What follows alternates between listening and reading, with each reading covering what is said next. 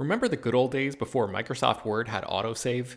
You'd type up some important document and then your computer would freeze and you'd lose hours of work just because you forgot to hit save? Well, that's what it's like going online without ExpressVPN. Every time you're connected to an unencrypted network, whether it's in an airport, a hotel, a cafe, or anywhere, your online data is not secure.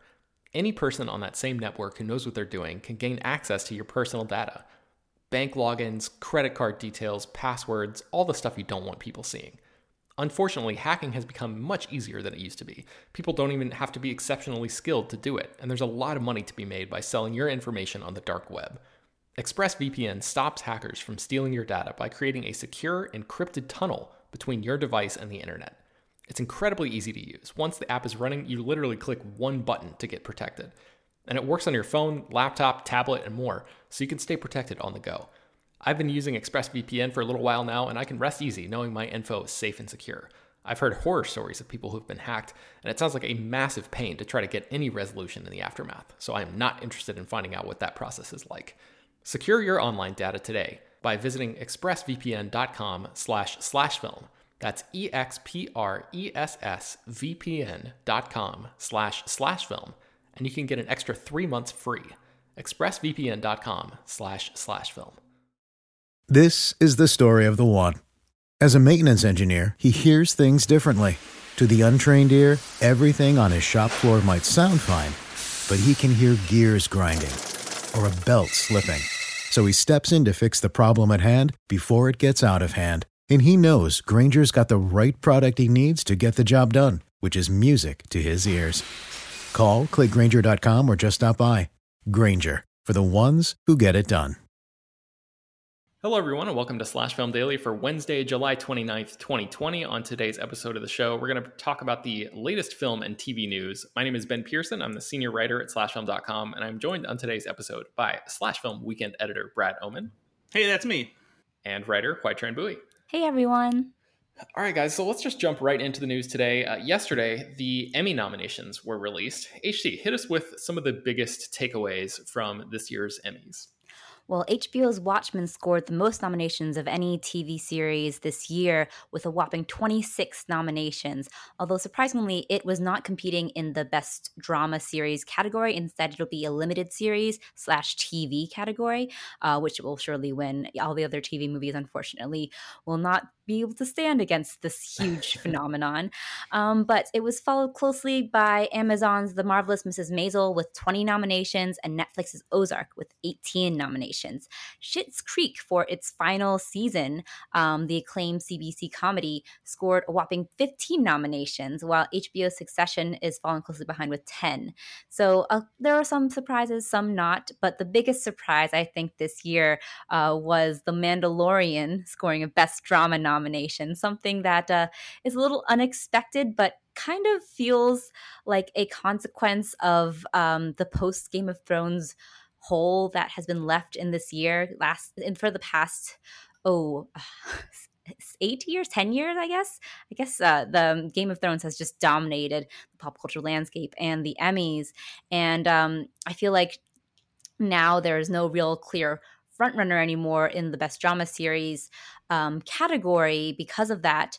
And um, we're getting a couple of surprises like The Mandalorian, which feels like that kind of um, crowd pleasing series that the Emmy voters are trying to uh, fill the slot with as a sort of replacement for how big Game of Thrones was, although it's not I, I don't want to say it's not nearly the quality. It's just a different standard, I guess you would say. So those yeah, that's a nice way to, to put it. Yeah, yeah, for sure. But um, were there any uh, big snubs and surprises for you guys when you guys saw these Emmy nominations? Hmm. Um, Brad, why don't you take this? Because uh, we, we wrote an entire article. We'll link to uh, both articles in the show notes that have like the full list of all of the, the Emmy nominations and then also the our breakouts for the, the biggest snubs and surprises. But Brad, what, what, um, which were the ones that sort of stuck out to you? There were zero. They all went exactly as we planned.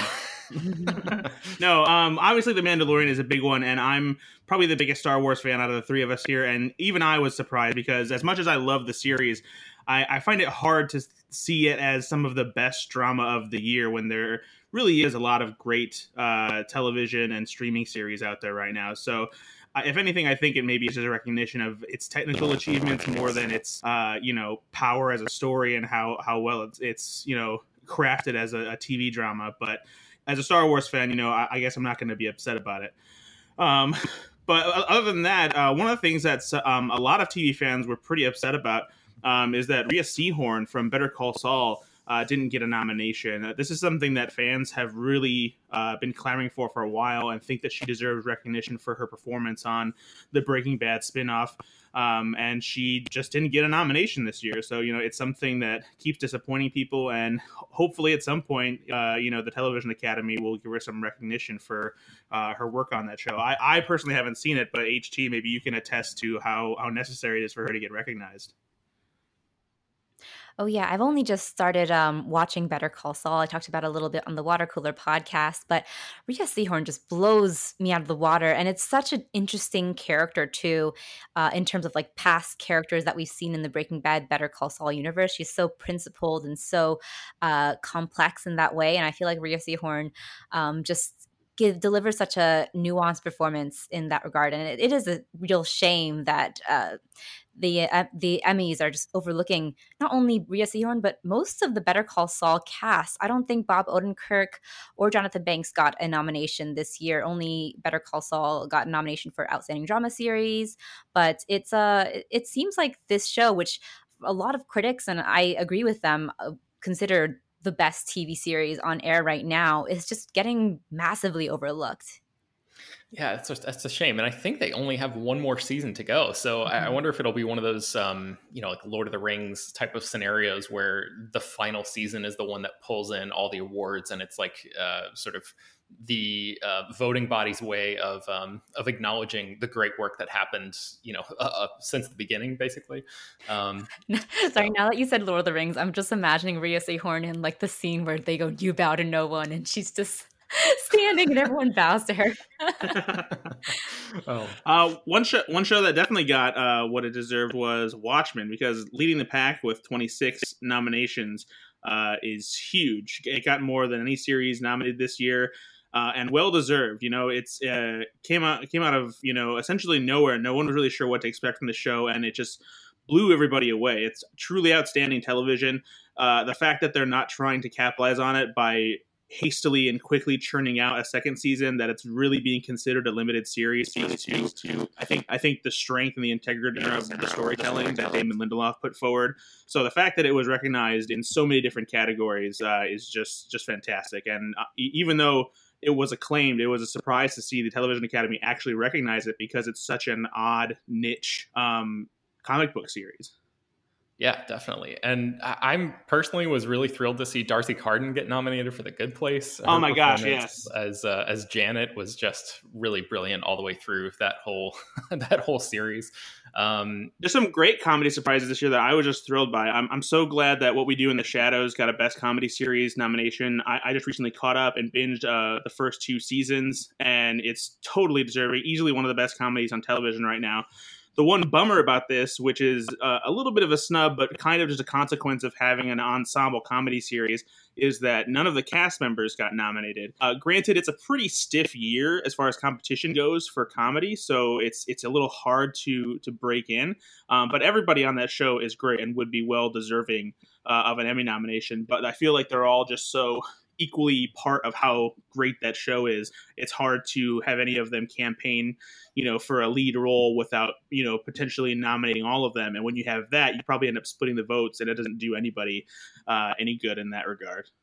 Right. Mm-hmm. Um, and then the one yeah, one last thing that I want to mention, just because I love this and it deserves more attention, is that John Mulaney and the Sack Lunch Bunch got a nomination, and that is a fantastic original um, comedy special on Netflix and you should all go check it out right now if you haven't seen it.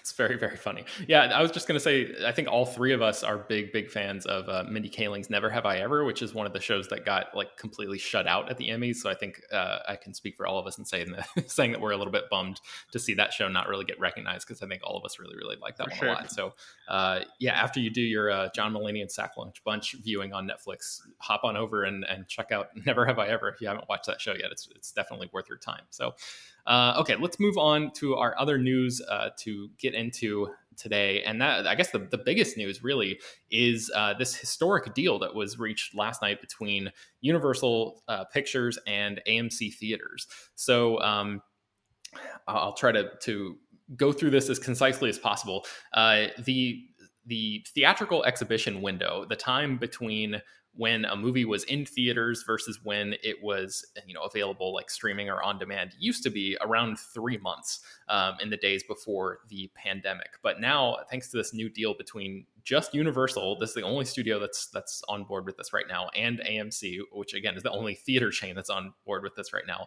that time has shrunk from three months to three weeks. So basically this this is a multi-year agreement and it means that universal can put any of its movies on premium video on demand. So like the around $20 uh, range for like rentals and stuff like that within just three weeks of the time that these movies debut in theaters. So that's a very big deal. It's a big change to the way that the industry has worked uh, thus far. Uh, AMC theaters are actually going to be sharing in the new revenue streams somehow. I, I don't know if the specific details on how exactly that's going to work have come out yet um, because this deal is still so fresh.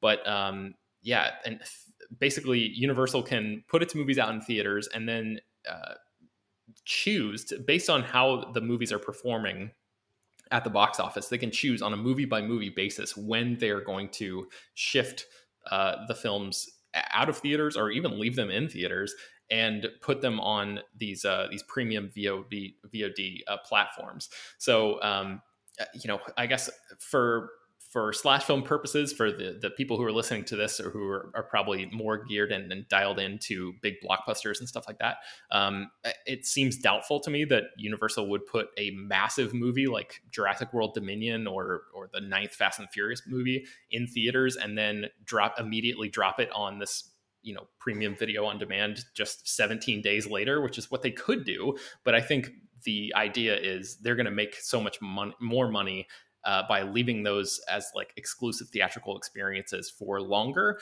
Um, and the idea, I, I, think, is that the studio will now be able to take smaller movies that um, or, or, sort of mid-level movies that maybe aren't performing as well and just try to make as much money off them as possible and a, as quickly as possible.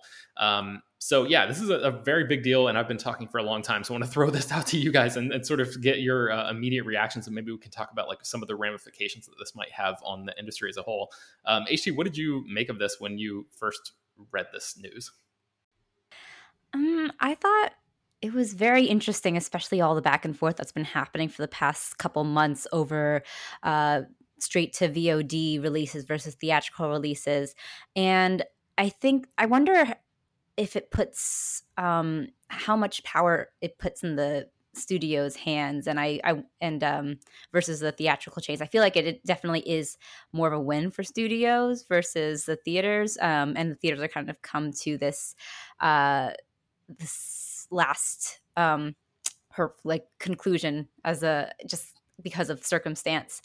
But um yeah i, I don't know. I'm I, it, it's interesting. I wonder if other studios yeah will pick up on this and if it'll become the new norm um for uh for just our our movie going landscape now yeah, I, I was saying, um, Brad, before I throw it to you, uh, in my piece and, and in our chat yesterday, I was sort of wondering aloud if this might be inadvertently speeding along the the death of the theatrical experience a little bit because um, mm. you know even taking the pandemic and and all of that uh, the consequences around that and setting that completely aside over the past few years audiences have been going to theaters less and less thanks to the rise of streaming and and obviously like how much better home entertainment setups have gotten um, and and the low quality of uh, enforcement of good behavior for for theater chains like AMC. Um, now that people can wait just three weeks to see a movie, theoretically, I, I imagine a lot of people are going to take that opportunity and say, okay, I only have to pay $20 to rent this movie at home with my entire family instead of paying $100 to take the entire family out to the theater a few weeks earlier. Yeah, I'm going to do that. I'm going to I'm just going to wait. But Brad, I think you were pushing back a little bit on that uh, um, that sort of doom and gloom outlook and and maybe you have a slightly more hopeful uh, look here. Yeah, only because I, f- I feel like the movies that will probably be the ones breaking the, the standard theatrical window are that probably aren't doing so hot, hot at the box office don't need to stick around in theaters as long as they usually do because keeping a movie in theaters can be expensive. And if you're keeping a movie there for extra weeks where it's only you know bringing in you know a handful of people at each screening it's really not worth it. And so i think that a lot of the big family movies and blockbusters you know that are raking in the money, it's not going to make a difference for them, but it'll, it'll make a difference for like mid budget and indie movies uh, that struggle to find an audience in theaters and might actually end up making more money by being released earlier on VOD. Because at the end of the day, even though people are actively choosing, you know, more often to stay home rather than go to the theater, a lot of that I think, you know, has to do with the presence of a plethora of streaming options rather than movies, you know, becoming available on VOD or also being simultaneously released in theaters. So when it comes to the kinds of movies that people will seek out on VOD and wait um, to see there instead of seeing in theaters, I really don't think it's going to make that huge of a dent box office wise in the movies that really matter for making money uh, for studios because people still want to get out of the house, especially after all this is over and it, everything is you know safer again to go back to theaters. Families will undoubtedly want to get their kids out of the house and somewhere else, you know, especially if it keeps them occupied for uh, a couple hours and they can you know entertain themselves for a little while um, and plus i part of me wonders if there's an opportunity here for uh, whether it's theaters or studios to create some kind of incentive for people to see these movies in theaters before VOD, whether it's offering some kind of swag or maybe like an exclusive like like Red or something, or like a Q&A or interviews, almost turning some of these movies into like the Fathom events that you get for repertory screenings mm-hmm. or special events. So that way you encourage people to go see in theaters and they get something extra than they would if they were just watching the movie at home. Yeah, at the very least, maybe we can hope that um, you know big chains like AMC, which previously, uh, like we've documented on this podcast over the past several years have not really cared as much about you know things like presentation and and uh, stuff like that maybe this will sort of light a fire under them and and that could be part of that incentive brad is just like you know at least giving people the very best possible way to watch something um, as, as, like a baseline for the experience so yeah. um, I am curious like how like what ripple effects this might have on the rest of the industry too because like we said this is only between universal and amc right now. So like what happens with regal? What are uh, what are some of these other theater chains thinking? And i think brad you ended up writing a, a news story about this just today right? Like what what's the um what does the temperature feel like for the industry right now in terms of other companies reacting to this news? Well, it should come as no surprise uh, that other theaters aren't happy. Uh, at least um, Cineworld, which is a worldwide exhibitor, they have theaters all over the world, and they own Regal Cinemas here in the United States. Uh, they made a statement to Deadline saying that they don't really see how this will have any impact on business.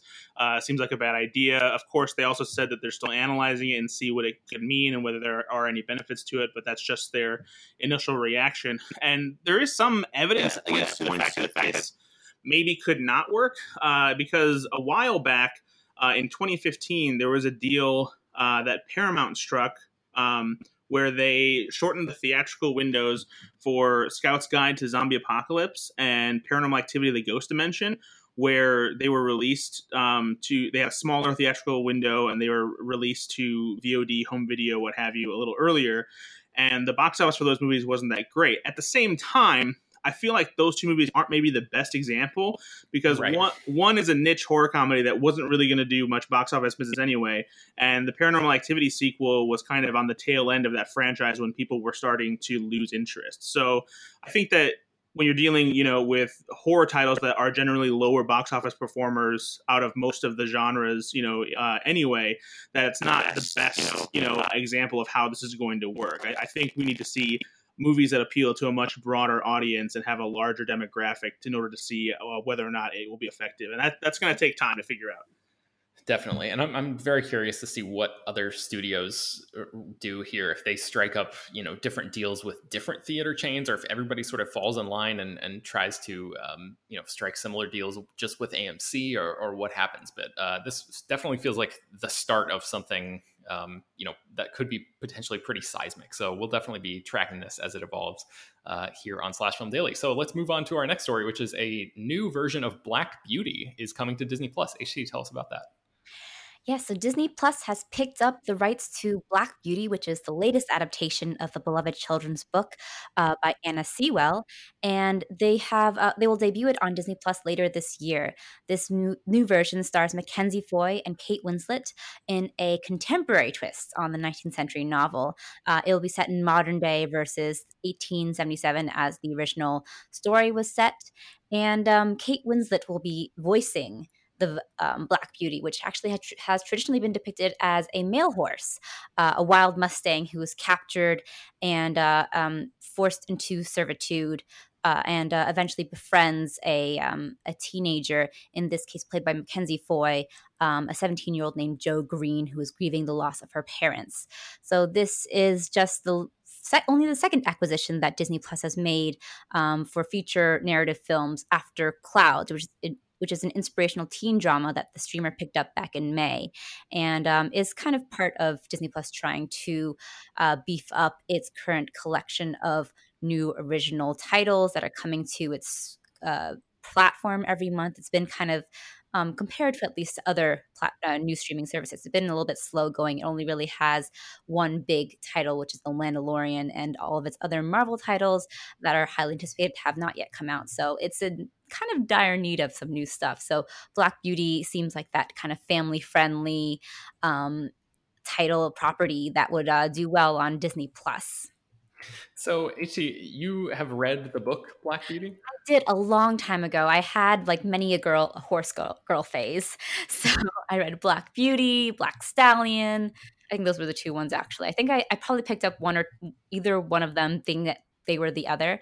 And I actually think I liked Black Stallion more. I from what I vaguely remember of Black Beauty, it was much more of a uh, working class type of story i think and sort of coming not coming of age actually i don't really remember much about it but i know i remember it had to do with london taxi cab drivers it was a bit bit more um mundane and a little sad and bleak. Um, mm. Black Stallion was much more of an epic adventure, I think, and had a more of a horse and his boy type of story, whereas Black Beauty was about this um, horse that slowly got kind of broken down by its uh, um, jobs and service of the uh, of humanity, and um, it was quite depressing. It was very much in the in the lines of oh, um, that um, what's that meat packing uh, um, novel that um, meat packing novel. Oh no, the the, jun- the jungle. Yes, the jungle. Yes, it's kind of in the lines of that, in that it t- kind of goes deep into like the perspectives of these working class people from the most bleak perspective of this horse that is kind of uh, put upon for a long time. It's it's it's a pretty depressing book, I think. wow, it sounds like a real winner for Disney Plus. I oh think man. A, a, very much a different uh, spin on it with this one, taking it, making it more contemporary, like I said, and uh, basing it around uh, the relationship between Black Beauty and um, Mackenzie Foy's teenage girl. So it's more of a more of a heartwarming story, I think. But yeah, I, I, I did read a lot of those. Um, so the animal books back then were quite sad. I remember reading like oh White Fang and um, uh, the Call of the Wild, and they were oh, all yeah. depressing. So I think it'll probably be a little bit more toned down when it comes to Disney Plus. but um, yeah, Black Beauty is a, a classic, and uh, it will be interesting to see how they adapt it for modern day. Yeah, definitely. I'm, I'm glad Kate Winslet, well, Kate Winslet is getting more work, if, if nothing else. So, mm-hmm. um, okay, Brad, let's talk about Star Wars for a minute. There is a VR experience that is coming soon, and uh, we just got like a, a, first look video at that and some casting news about that. Tell us a little bit about what is going on in the world of Star Wars VR. Yeah, so uh, a little while back, um, ILM X Lab created a Star Wars VR experience called Vader Immortal. That was uh, kind of a mix of a virtual reality and some video video game elements mixed in. Uh, and it's uh, it was a lot of fun, and uh, they're expanding that by doing another VR experience set in the Star Wars universe. This time, taking cues from the Galaxy's Edge attraction uh, at Disney theme parks. Uh, it's called Star Wars Tales from the Galaxy's Edge. It'll arrive on Oculus Quest sometime later this year. And uh, a first look video revealed some cool concept art and story details uh, to let people know what it is they'll be getting into uh, in Star Wars virtual reality this time. Uh, so the, the official synopsis reads In Star Wars Tales from the Galaxy's Edge, fans play a droid repair technician who crash lands on Batuu after a pirate attack. In typical Star Wars fashion, they'll quickly get swept up into a grand adventure on the outskirts of Black Spire Outpost. Players can converse with Seezelslak in his cantina and be transported to other places and times in the Star Wars galaxy through his legendary tales. They can also receive missions to complete in the wilds of wilds of Batuu, encountering new characters along the way, like the pirate Tara Rashin. And so those two new characters mentioned uh, will be voiced by Bobby Moynihan. Uh, he'll be the Cantina owner, and Debra Wilson, uh, who is a Mad TV veteran who also voiced a character in Star Wars Jedi Fallen Order, uh, the video game that was released last year. So uh, this sounds pretty cool because not only is it something that's set on Batuu, where Galaxy's Edge uh, unfolds in Disney theme parks, which is actually a canon part of the Star Wars universe, but it allows this um, opportunity to experience other things that happen in the Star Wars galaxy uh, so that it's not necessarily just a linear story. It sounds like these stories will allow flashbacks to experience other parts uh, of the Star Wars universe. And it's not clear whether or not those will be famous pivotal moments that we've seen throughout the Skywalker saga or the uh, Star Wars stories like Solo and Rogue One. Um, but it is, you know, it's it's a cool story that will immerse, you know, fans in the world of Star Wars. And uh, having uh, tried out Vader Immortal myself, I will say it the experience is pretty cool because the way the controllers hum and vibrate and the movement, it's all very fluid, and it's the first time I've ever felt like, uh, really felt like the experience of truly wielding, uh, you know, a lightsaber in the Star Wars environment. Because even holding like a lightsaber that you build from Galaxy's Edge, like obviously it has weight to it um, and that's as close as you get to wielding a real lightsaber. But actually doing it in a Star Wars environment with characters in front of you and you know pretending to use the force and deflect laser bolts with a lightsaber it's it's really fun so uh, this should be something pretty cool I was going to ask you, Brad. Uh, and I have not been to Galaxy's Edge yet, but you have. What do you, th- uh, and, and having played Vader Immortal, um, which one was the more immersive Star Wars experience? Which one, you know, going to the theme park and like actually physically walking around in that space, or being, you know, virtually immersed in uh, in that sort of digital world? Which which one felt you know they're immersive like in the, different the ways because Star there's Wars things you can do in vr that you just can't replicate in reality. Like you know like i just said the, the actual wielding of a lightsaber using the force deflecting uh, laser bolts fighting uh, Sith and stormtroopers and whatnot.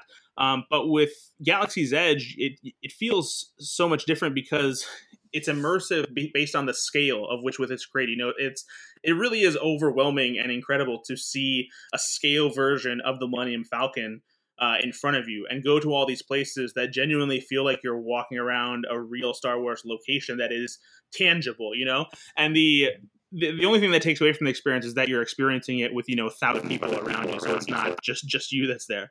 Mm-hmm. Um, but yeah, they're they're they're both they both bring different uh, benefits to the the immersion factor as far as people wanting to feel like you know they're part of Star Wars. Gotcha. All right, so let's talk a little bit about uh, Comic Con at Home and the numbers that uh, this this virtual event generated. Before we get to these specific numbers, uh, I think it was on Monday's podcast. Um, Peter and Jacob and I were talking about about our experiences with Comic Con at Home. Um, HT and Brad, I know you guys covered it as well. Uh, I just wanted to to get your your quick thoughts on um, how that experience was for you. Um, HT, having gone to San Diego for the first time, I think it was last year, right? Mm-hmm. Uh, what did you make of the the Comic Con at Home experience? Well, it's definitely nothing like the the experience of actually being there in person. And I was one of the few, I think, that who had a really good uh, first experience at Comic Con. I really enjoyed my time at Comic Con last year, and I just had a grand old time meeting people and forming connections and just being part of that crowd. And and uh, I really I I really enjoyed that just communal experience, and that is entirely lost when you go completely online and virtual.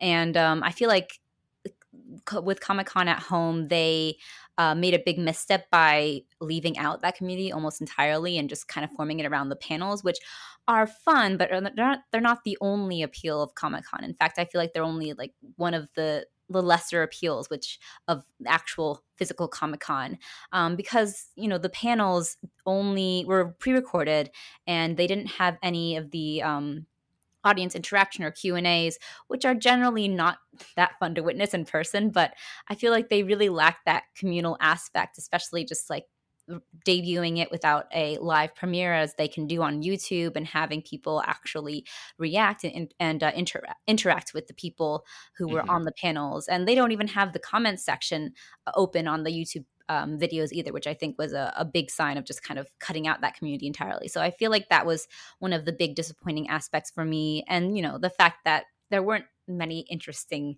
um, properties that were actually um, being advertised or do, doing panels at Comic Con at home. They were kind of not. There was nothing from Marvel or DC mm-hmm. and um, or Star Wars, and um, any studios that did participate.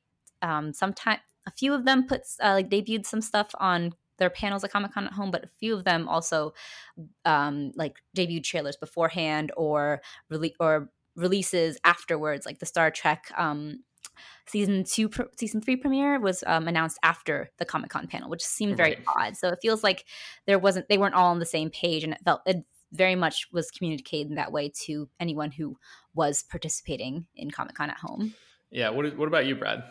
Uh, yeah, I'm pretty much on the exact same page. It was just, it felt very weird. Uh, there was nothing really exciting that was announced, even from those that were involved it's there's an awkwardness that comes from having these virtual panels because there's sometimes there's a delay between conversations and you know it makes the the candid conversation hard to feel enjoyable because it makes it awkward especially if there are jokes between cast members it takes a second to get a reaction and it's it was just all very weird you know even even the the casts that have great chemistry and that I enjoy, you know, seeing on screen and uh, you know have seen fun interviews with. It's it's just very strange and stifling uh, to watch them in in this format, and it made the proceedings just not fun uh, to watch. You know, all the energy is gone. All none of the excitement is there. The only benefit for for this for me personally came from that it was a bit easier to get Comic Con exclusives, the things that I wanted. I didn't have to run around the show floor or you know worry about um, keeping track of when things were going on sale and where and potentially missing them because i had a panel to cover or something like that um, mm-hmm. you know everything that i wanted from comic-con as an exclusive i was actually able to get uh, even though a couple of them came with some of the standard online uh, difficulties of exclusive releases but um, in in that way it was definitely more enjoyable so let's talk a little bit about the actual numbers here. HT Variety published this report that basically uh, broke down, uh, according to this social media analytics firm, broke down sort of how Comic Con at Home performed overall. And uh, it seems like the answer was not very well. Yeah, Comic Con at Home was a bust, according to this new report from Variety. Um, social engagement was down 94% from last year's live events, and average YouTube views for the panels on Thursday, which were where the majority of the biggest panels for Comic Con at Home were on, uh, came around to a measly 15,000 views per video, which is more is actually a little bit more than the it's over double the capacity for Hall H, which is Comic Con's biggest venue, but it's a very small number for a video on YouTube where you know a minor, a minor viral hit can average in the millions, and um, it does it, the panels afterwards did not do very well, but but the uh, the biggest um, performing panel for Comic Con at Home was New Mutants, which logged around 208,000 views as of July 23rd. Um, but it's really not much to sneeze at either. It's uh, pretty poor numbers. And um, the, the strongest performer on the TV side was um, the Walking Dead panel, which had 84,000 views and generated around 11,900 tweets. So it seems that, uh, the, yeah, the numbers for Comic Con at home are pretty abysmal. And um, while it's comparably to like the people who can actually squeeze into those venues, seems like it's okay for anything that for a event that was held entirely online, it is not very good. Yeah, I think the most brutal uh, stat there was the New Mutants one that you mentioned, which had 208,000 views.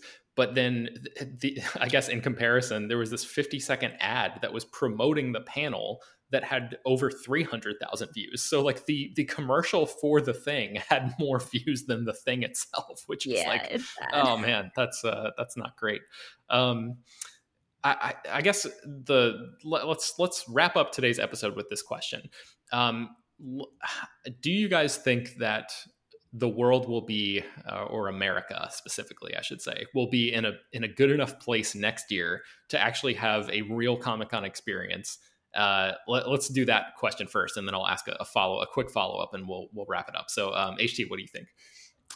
I actually don't know. I don't. I mean, at the rates that this pandemic is going and the fact that research for vaccine is still ongoing and optimistically you know we will have a vaccine by late this year early next year. But even then i don't i'm not comfortable with just large crowds especially mm-hmm. crowds crowds as large as comic-con and indoors at that um, gathering. So i i don't know if we'll have um comic-con next year. I, I honestly am leaning towards no. What do you think brad it's yeah i mean it's tough especially because the more we go on the more it seems like the you know somewhat radical idea of movie theaters not opening until 21 is becoming more and more of a reality mm-hmm. and I, I think that even as we go into 2021 it's going to be hard to effectively plan these events knowing whether or not the same crowds will be coming whether or not people will want to risk their health when it could potentially jeopardize their jobs um, I, I think the the it's really a wait and see game as far as how you know the actual flu season this year will potentially exacerbate the coronavirus situation and see what our responses to it. And based on our current response level to the coronavirus, I don't have a lot of faith in it working out very well. Yeah, I'm kind of on the same page too. So uh, the the final question then is. Uh, considering how poorly uh, Comic Con at home went over this year, and just how sort of flat and and um, tepid the entire event felt, would you guys rather them try again next year, or just cancel the thing entirely and not even worry about it? Uh, either one of you can jump in. I think they should try again. I think that there were clear um, things that could be improved, uh, and they could improve on them for next year, like making it more of a communal a- aspect and um, making it more interactive in some way. Mm, I yeah, I think that there is a benefit to these panels. Like I watched the the Bill and Ted Face the Music panel, and I thoroughly enjoyed that. Um, not only with the interactions between the cast, but actually how Kevin Smith moderated it, and the editing was which was really fun and funky, um, which was a benefit of it being pre recorded. So I think that you could have a successful Comic Con at home, a virtual Comic Con. Um, it maybe not like with any much better numbers. Like I don't think they'll be doing you know millions of views but i think that you could still have something that um you know celebrates those properties and gives them a platform that they you know don't usually get in this big in this one weekend span what do you think brad uh, you know it's tough for me i if if it was the turnout was this bad i mean we're talking about like things being down 94% that is a steep steep decline. And if people aren't going to turn out, you know, for something as simple as watching a YouTube video, I feel like it's you know going to be hard to convince people to to do it. You know, it, it's not as if this was a thing where it required a lot of effort to tune into these things. It's just required people to be interested in the things that they're already interested in. And I think that I, I would bet that the money they probably put into making this happen and figuring it out probably was not worth the hassle in the end. And so unless they can figure out a way to bring more exciting things or do something to make it feel like more of an event I I just don't see them giving it a full shot if there's not going to be a full Comic Con next year in person. Yeah, my my one sort of uh, potential piece of hope that I'm holding out for next year is that um, the things will be looking up to such a degree that um, you know all these movie release dates that have been pushed into 2021 will actually start happening uh, instead of just being you know delayed and delayed forever.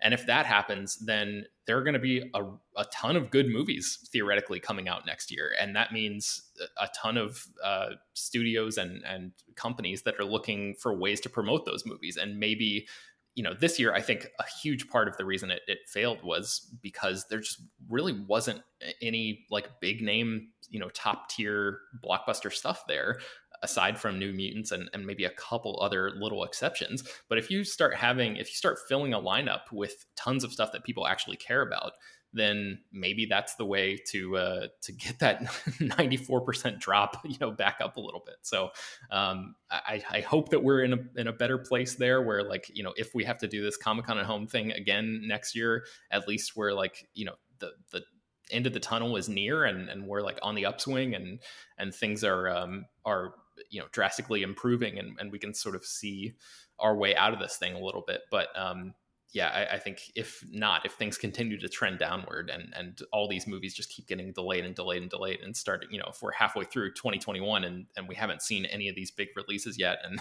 stuff just keeps getting pushed into 2022, then yeah, I, I think I'm right there with you, Brett. And I, I think they should probably just wrap it up until we can figure out what the hell is going on here. So, uh, okay, on that note, let's wrap this up today. Um, let's just tell people where they can find more of our work online since we have a couple minutes. So, uh, HT, where can people track you down? You can find me writing every day at slashfilm.com. I'm on Twitter at htranbui, and I have a podcast, the Millennial Falcon podcast, on Google, uh, iTunes. Sorry, it's been a while since I've plugged it. So on, you know, podcasting platforms. There you go. Uh, Brad, how about you? Uh, always on Twitter, Ethan underscore Anderton, uh, of course, slashfilm.com, and also my own podcast called Go Flix Yourself, available on iTunes and other streaming platforms. You can find me writing at slashfilm.com as well. You can track me down on Twitter and Instagram at Ben Pears. And you can find more about all the stories that we mentioned on today's show at slashfilm.com and linked inside the show notes of this episode. Slashfilm Daily is published three times a week, bringing you the most exciting news from the world of movies and TV, as well as deeper dives into the great features you can find on the site. You can subscribe to the show on all the popular podcast apps and send your feedback, questions, comments, and concerns to us at peter at slashfilm.com. Uh, make sure to leave your name and general geographic location in case we mention your email on the air. Don't forget also to rate and review the podcast on iTunes. Tell your friends, spread the word. Thank you so much for listening, and we will talk to you next time.